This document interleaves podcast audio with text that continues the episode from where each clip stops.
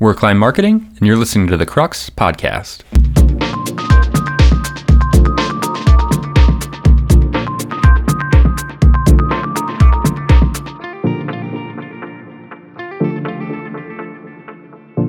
This is The Crux, the monthly podcast where we navigate through digital marketing strategies, challenges, and success stories.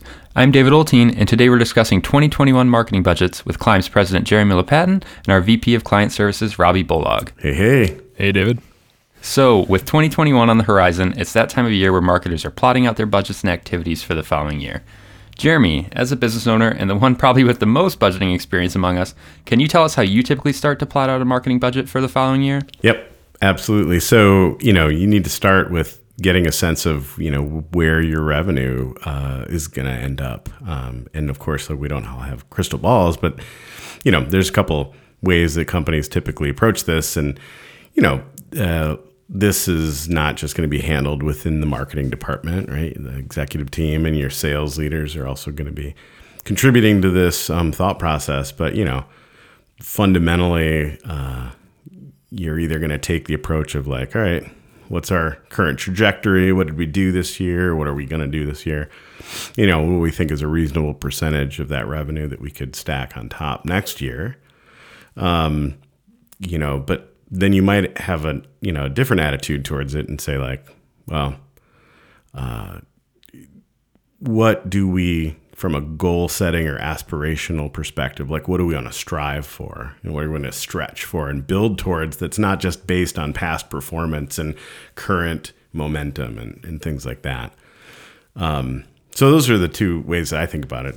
Anything else you guys have to offer Right. Um, I think you'll also occasionally see a top-down approach, right, where it's just essentially just the executive team telling the marketers Right. this is how much money you have to work with. Yeah. You know, not a ton of strategy in, involved in that sometimes, uh, unless the leadership team has done that himse- themselves. But you know, you do occasionally see where this is your finite budget. You have to work within this. all right, all Um, right. well and- then forget it then that's that's how most companies are doing it anyways so. Right, right.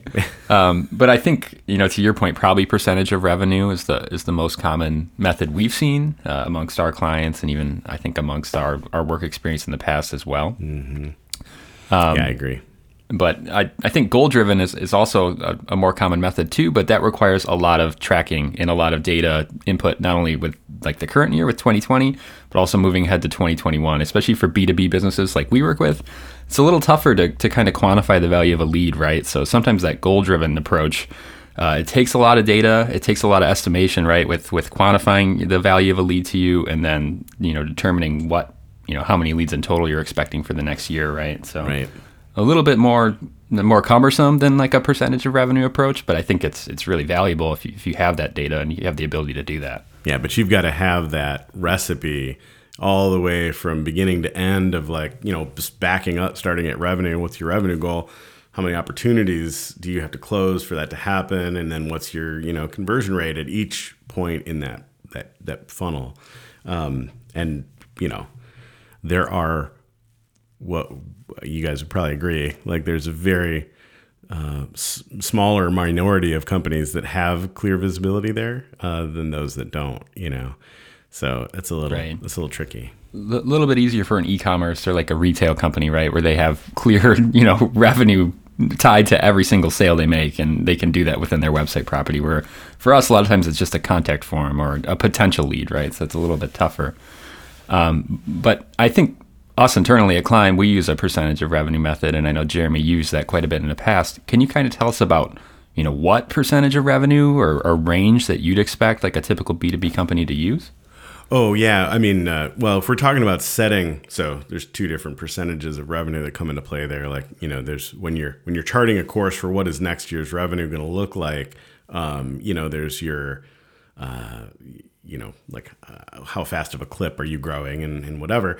Um, but then there's also like what percent of your top line revenue should you devote typically to marketing? And if that's if that's what you're asking, like you know, there's a range there um, you know, that, that we see across clients and that you also hear talked about, you know, in, in marketing circles. And it's really going to be anywhere from uh, 5% to 12 or 15% total spend on marketing. But if you're a, in a growth posture, you're not just sort of like trying to remain, you know, in some sort of equilibrium, uh, you know, 10% of top line revenues is probably where you need to be spending. It could vary based on your business model, but um, you know, you, you may be spending 12 or 15%. And when we talk about like total spend on marketing, I'm I'm referring to everything. So staffing, outsourced costs, tools and platforms and things like that, ad spend, like the whole enchilada that goes into your Right. marketing activities. Right. And and I know in the digital space, we also have you know some visibility into competitors as well. And Robbie, I know this is an area that you have quite a bit of expertise with just from doing so much digital advertising. Can you kind of talk about like the competition matching approach that you sometimes see for for digital advertising in some of the digital channels? Yeah, definitely. So there are some tools available to help kind of gauge what your competitors are doing, um, at least in a digital space um, for advertising. So SEMrush is a really great tool for that. You can plug in a competitor's domain name, and they'll um, SEMrush will give you basically their analysis of uh, ads that have popped up on you know through through their tracking tools um, over a certain time range. I think you can actually adjust the time range as well. So if you wanted to look at the entirety of a year to get a sense of what your competitors were were doing activity wise, you could probably do that with a tool like SEMrush. Um, but in addition to getting some visibility into what your competitors are doing, they attempt to estimate budgets. So, I mean, it's it's a lot easier to do this with um, like paid search advertising, where it's a cost per click model, and so you can easily figure out okay if they're showing up on these set of keywords, and this is the average cost uh, to show up on those keywords, and you can do the do the back of the napkin math and figure out how much they probably were spending on a monthly and annual basis. Um, those are going to be estimates or ratios, so I wouldn't put a ton of stock into that in terms of Right. uh, you know making your budgets based off that or anything. And obviously, there's a lot of other considerations. But um, if you just want to get a sense of where the competitive marketplace is at, I would start with a tool like that to kind of give you a sense of what they're spending and where they're they're spending.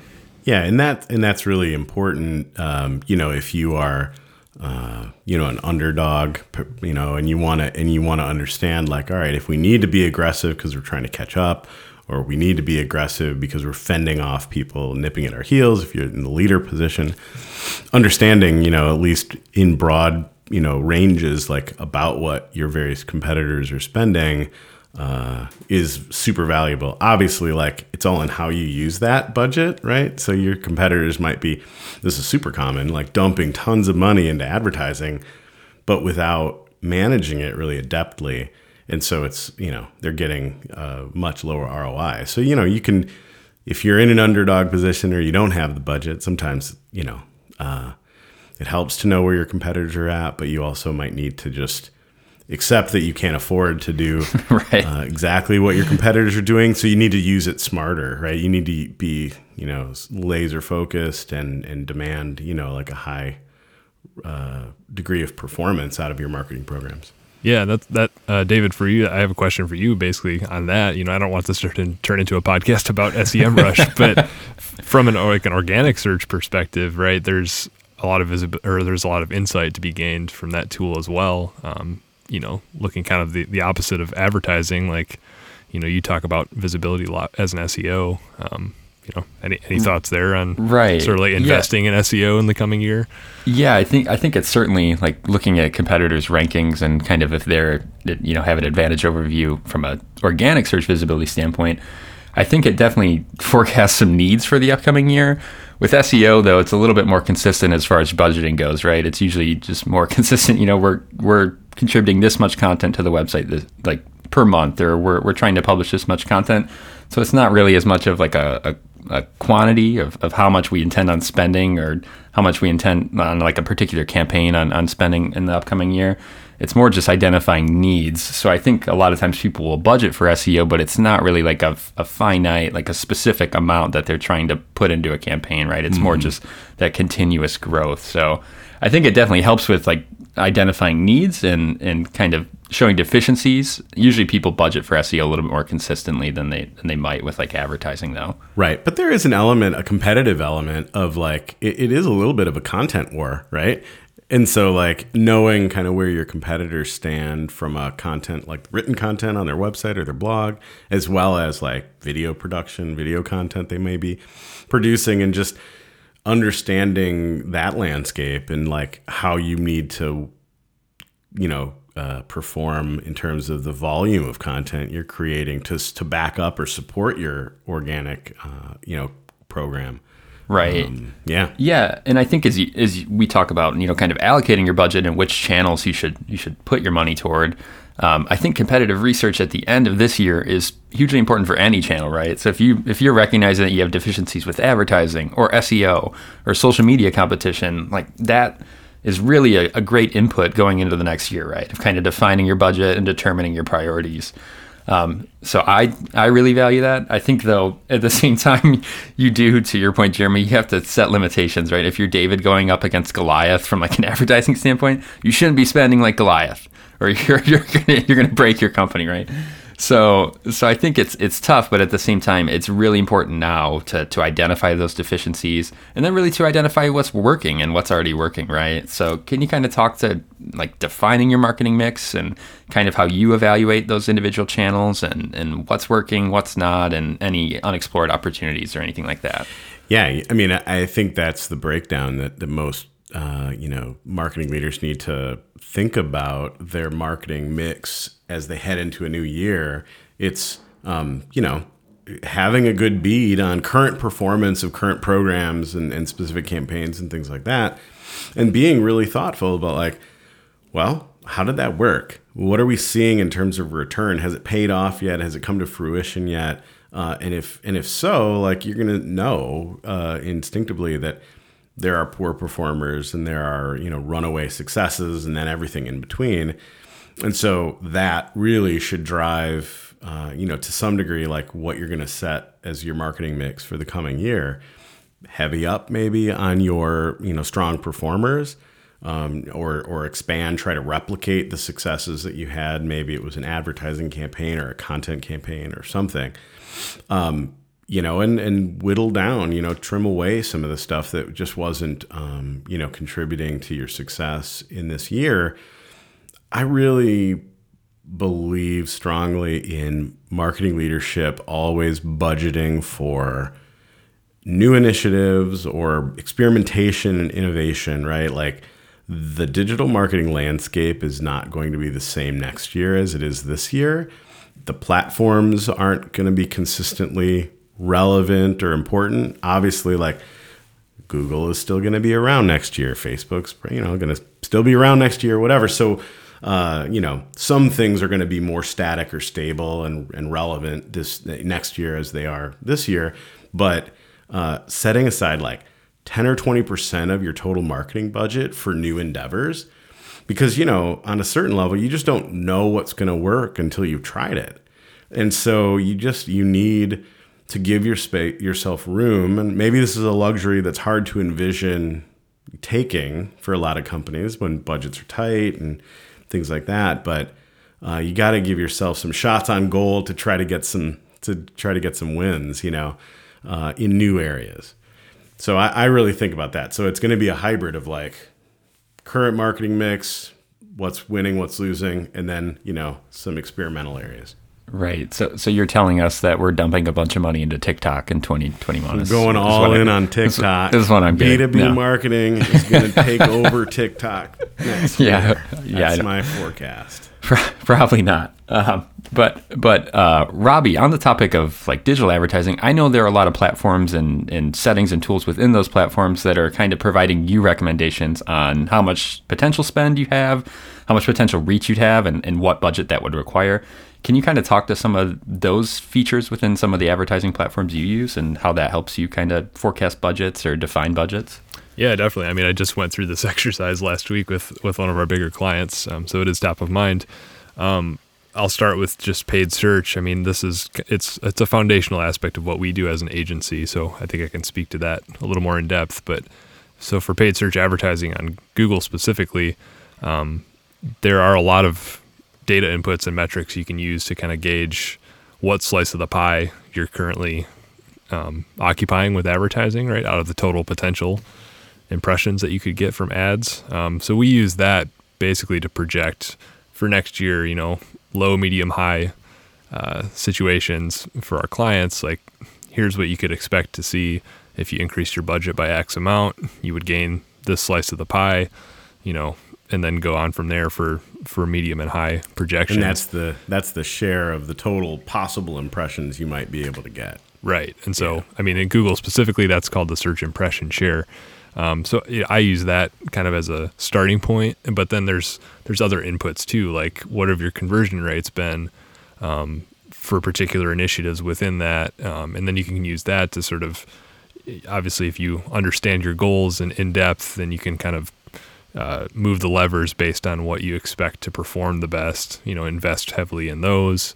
Um, again, if you have like a really good sense of of value for a lead um, you can work backwards from that as well and just kind of figure out how much you can actually afford to spend before you get a lead and and you know and then level up from there so um, yeah that's kind of a wide ranging answer but there are definitely thankfully with digital advertising a lot of data points um, to review and to draw on to you know come up with your numbers for the following year right and to not to be cold water, but um, there's also uh, like the other the flip side of the coin. You have to be careful about like understanding when you might start to achieve diminishing returns.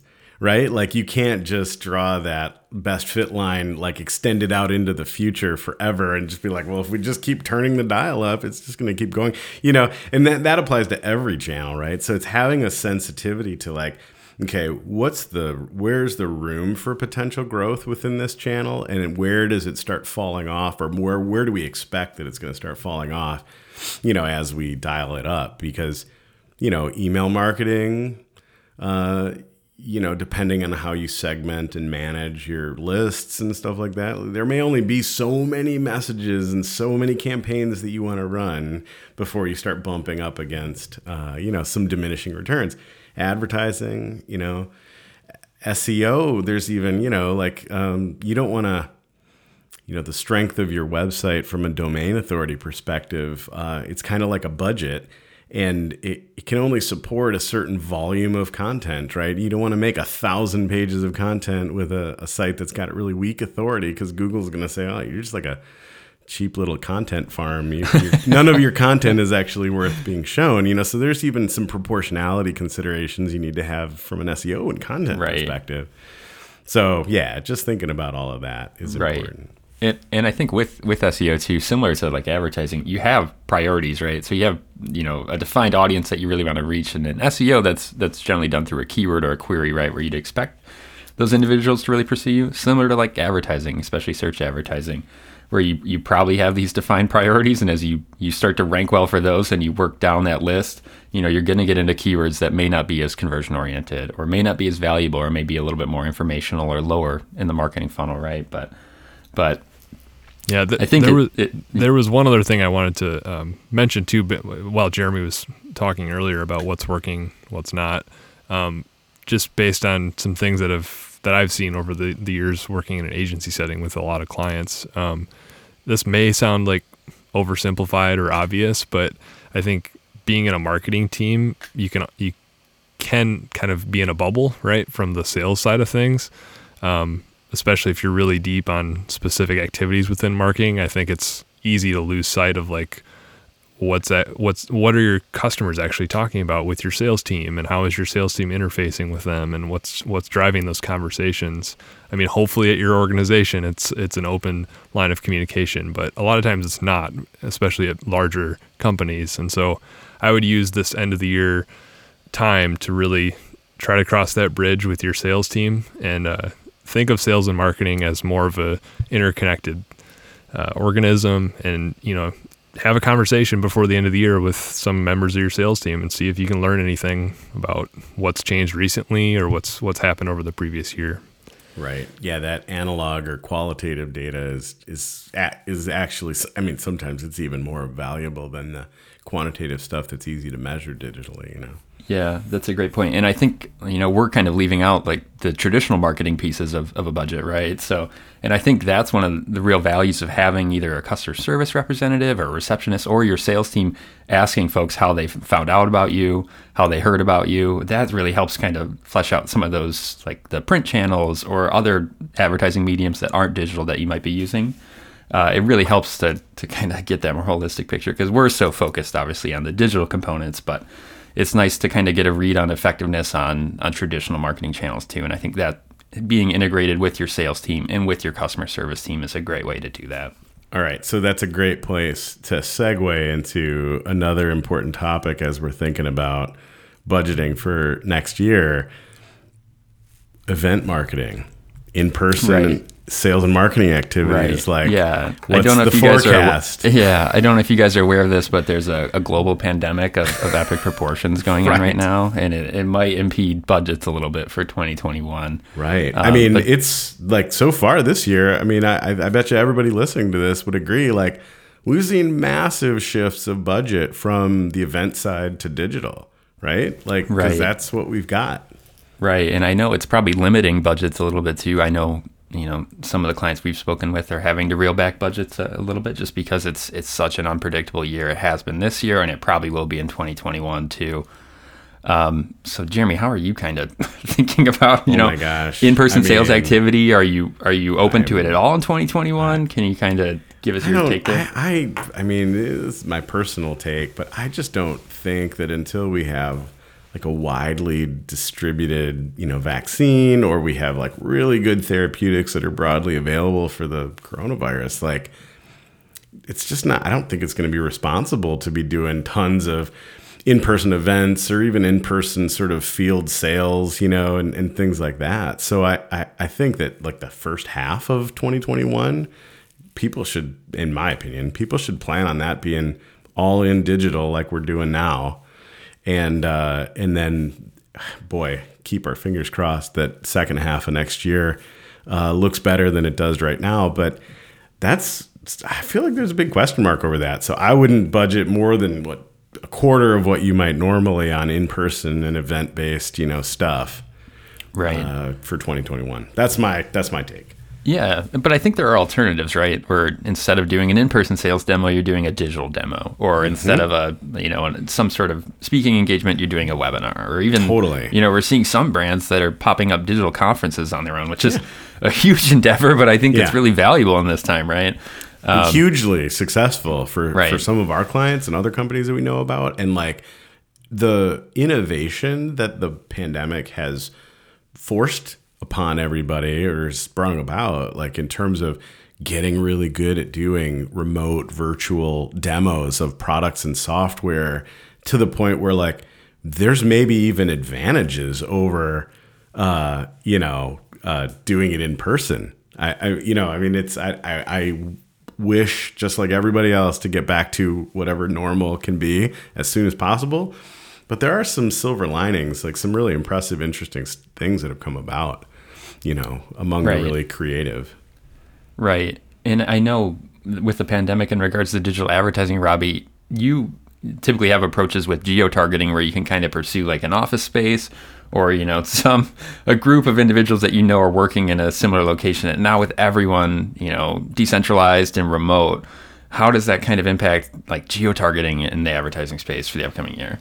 Yeah, that's a tough question. I mean, there are um, there are some creative solutions to that that get pretty technical that maybe I won't dive into here, but uh, in a general sense, I would not discount the effect of uh, brand awareness tools like like remarketing, display advertising. Um, it's it's more important now, really, probably than ever, to try to stay top of mind as people are spending more time online um, and so just being able to reinforce that through through video and display advertising but from a remarketing perspective so people that have been to your site previously or interacted with anything else that you've put out there um, leverage some of those digital advertising tools to uh, from that angle right so not so much not so much like a geographic targeting but like a um, an engagement targeting so have they interacted with us previously and how can we leverage that going forward Right. Right. So yeah, so uh, to kick it back to you, Jeremy, do you get the sense that, that marketing budgets in 2021 are probably going to be a little bit more conservative or, or err on the side of caution Oh my just gosh. because, yeah, you know what? I, it we see it i mean I, we are very fortunate that you know, like our client set and and our fundamental focus on B two B marketing um, has been impacted nowhere near as badly as you know the the economy as a whole and certainly like consumer goods marketing and, and brick and mortar and all of that. Um, so generally yeah i mean i think that there are there's the pandemic has taken a big bite out of the economy in certain sectors. I think your mileage is going to vary widely. I know that we you know most of our clients are feeling pretty bullish about you know like you know, their prospects for next year because their you know their businesses are still as relevant as ever and they're the the companies they're selling to are tending not to um, you know be as affected by the pandemic. But uh, there's still I think the I think what the pandemic has brought about is a higher degree of alert and sensitivity to how money is being spent and, and maybe more scrutiny than usual than in past years um, about like well what are we really getting for these investments you know so even companies that aren't scaling back their marketing spend um, they're giving a harder eye you know Right. to it But I, I think that's one of the beauties of, of digital marketing, right? And the digital analytics that we're afforded. You know, we have the ability to really quantify and determine ROI. And, you know, it's, it's down to almost to a science. I know all digital marketing data is a little dirty, but at the same time, it is it gives you so much more accuracy than you would with like traditional marketing channels, right? So I think Yeah. we, we're a broken record, right? Every almost every episode, we we kind of hammer on the importance of having like a really solid analytics plan, right, and a really solid tracking plan in the B two B space, especially, right, because you you don't really have like the the direct revenue generated on your website properties usually. So have being able to track those lead those leads and the lead sources, and then having an estimated value for those leads, hugely important as you kind of define your budget for 2021. yeah So yeah, so just to, to kind of recap, I think that having that that grasp of what worked for you in 2020, what didn't work, that's a great foundation to go off of. Robbie, I think to your point, like having a, a solid targeting and understanding of who you're targeting from an advertising perspective and even other channels as well, right? That really feeds into your to your plan for 2021. Um, what other factors or major considerations would you guys consider as, as you kind of think about your 2021 budget? 10% top line revenue if you want to try to grow should be budgeted for marketing or more right that's staff that's ad spend that's marketing programs technology you know Yep. And then Jeremy, your point about setting aside 10 to 20% of your budget for new initiatives or experimentation, especially with 2021 kind of being completely up in the air right now. Yeah. like having a little Yeah, totally. flexibility in your budget's not a bad thing. Mm-hmm. and and I would say that like I think it'll pay off in the long run if you don't get too gung ho about expecting that events are going to come popping right back. I think as a society, there's going to be a lot of inertia that we're going to be up against to like returning to in person events. I mean, it's going to cut both ways. People are going to be really excited about it, but so much remains to be seen that I would be conservative in uh, budgeting for events and in person stuff. Right. I think that can be really challenging though for a lot of companies that may have like event teams on staff, right? Totally. oh yeah. Mm-hmm. It's it's going to be tricky, but and again, 2020 has been tricky, and it seems like most fo- most folks have adapted. doubt. so we hope that it No stays doubt. that way. Um, but I think that's going to be it for today's episode. So everybody can go uh, get started on your 2021 budgets now. I know everyone would be really excited to do that. yeah, that's right. But if you have any budgeting tips of your own, or you know a topic suggestion you'd like us to cover in a future episode, if you have any feedback about budgeting or, or comments for us, you can email us at the crux at climbmarketing.com. Uh, also, if you could please subscribe to the Crux podcast on your favorite platform or leave us a review and let us know what you think. You can find us on Facebook, Twitter, or LinkedIn under Climb Marketing. And we're always posting our latest episodes and some blogs and some other great resources there as well. Um, so that's it for today's episode. Thanks for listening to The Crux. We'll be back next month.